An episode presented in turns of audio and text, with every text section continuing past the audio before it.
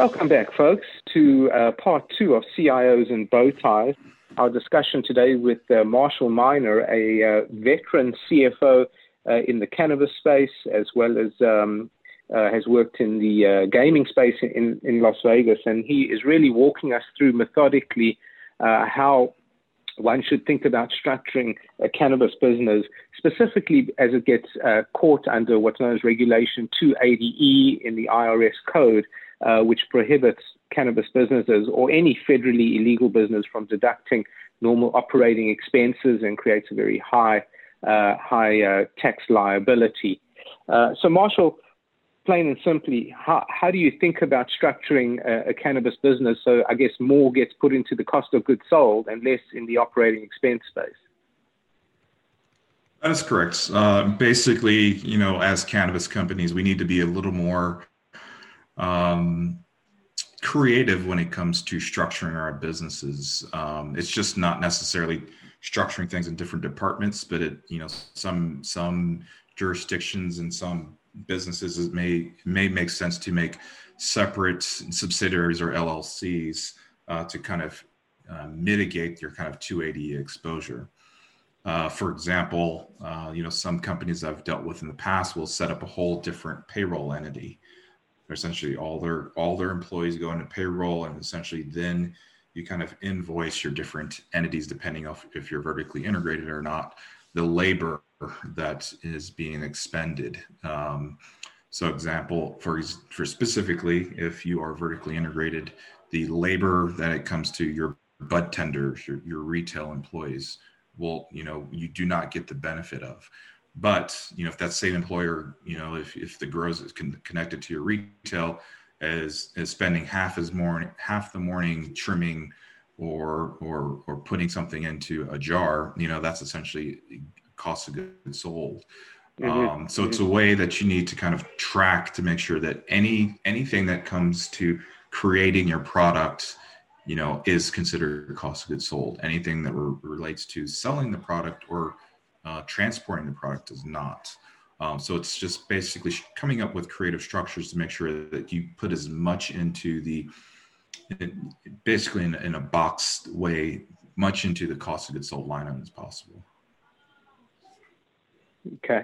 And what's the delineation for, is it really the closer you come to touching the flower, the, the more um, scrutiny occurs around two eighty E? Is that is that the way to think about it?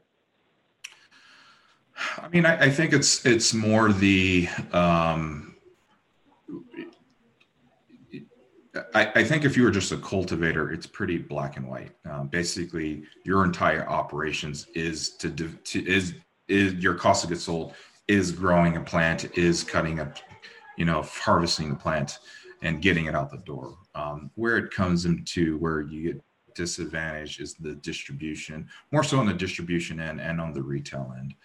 Um, you know, so I would say that uh, if you are vertically integrated or you have um, a retail presence, I think you have a little less um, leeway when it comes to two eighty E. Uh, I think there's there's more uh, things you can do if you're a cultivator, distributor, or have some sort of vertical verticality to your business.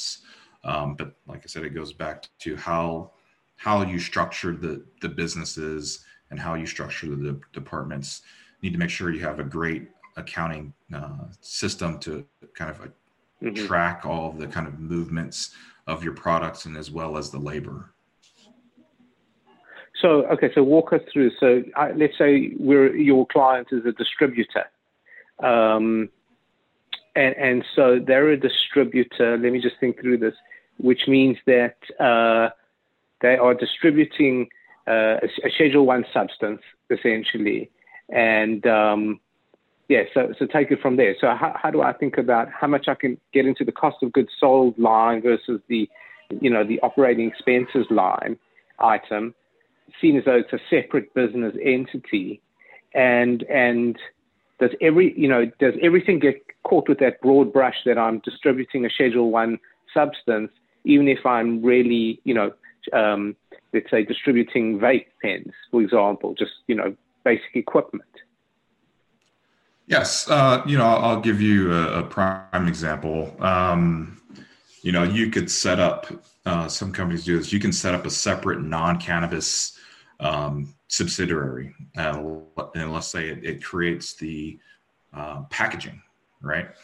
So you can have a, a essentially a packaging company, right? It's, it's a normal packaging company. It's not those those employees aren't touching the plant, et cetera. So they're they're basically buying the cardboard, buying the packaging, buying the basically the hardware, essentially assembling it. That's kind of a non two eighty traditional business.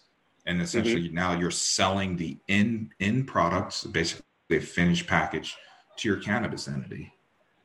And essentially that is your cost of goods sold for the cannabis entity. So essentially all they're doing okay. is buying basically a, a finished good. So a distribution company doesn't necessarily aren't isn't employing uh, any employees in that scenario, or isn't kind of buying a bunch of the packaging and, and doing it themselves. And make it a little cleaner, just set up a separate non-cannabis entity and try to buy as much as much much from your own this this basically sister company. Um, so some I've seen some companies do that. Uh, some companies don't necessarily go to that to that link, but just separate the departments, and they have a very good E R P system of making sure they can segregate the the cost codes correctly as they as they do their books.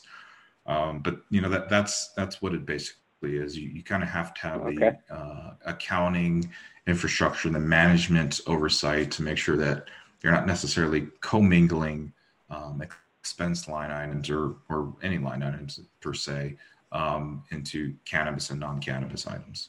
Yeah. Okay. Got it. So transfer pricing is obviously probably pretty important in your, in your business.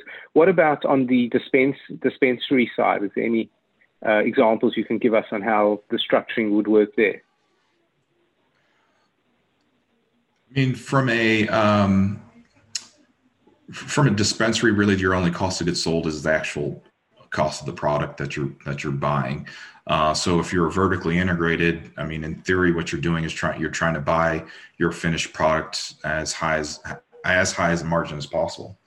Um, so it basically, so let's just say you were, oh. uh, you know, just for simplicity purposes, you're a retailer and you sell uh, a pound of cannabis for a thousand dollars. But you're through your ver- your vertical cultivation operations, you bought it from your cultivation arm for nine hundred ninety-nine dollars. So essentially you basically made no profit in that scenario. Um, so basically you maximize the cost of goods sold at, at the retail level. Um, there's really not much you can play around with on the retail side. It's not like you can necessarily allocate rent or security or some of the marketing, you know, obviously into the cost of goods sold mm-hmm. as, your, as a retail, right. You know, those are, you can't take advantage of, but those items uh, you may be able to uh, kind of allocate to your cultivation and, and distribution uh, subsidiaries. Okay. So uh, Marshall, let me ask you this question. You can choose to answer it or not. It's entirely up to you, but uh, uh, let's say one, you know, has the most efficient vertically uh, vertically integrated business with all the E R P systems and governance and line items and accounting system. You know, where does that land you as far as an, an effective tax rate is concerned in a range, so to speak, just, just out of curiosity? I think conservatively, you know, you you could probably be in the uh, twenty-five to thirty percent range. Okay.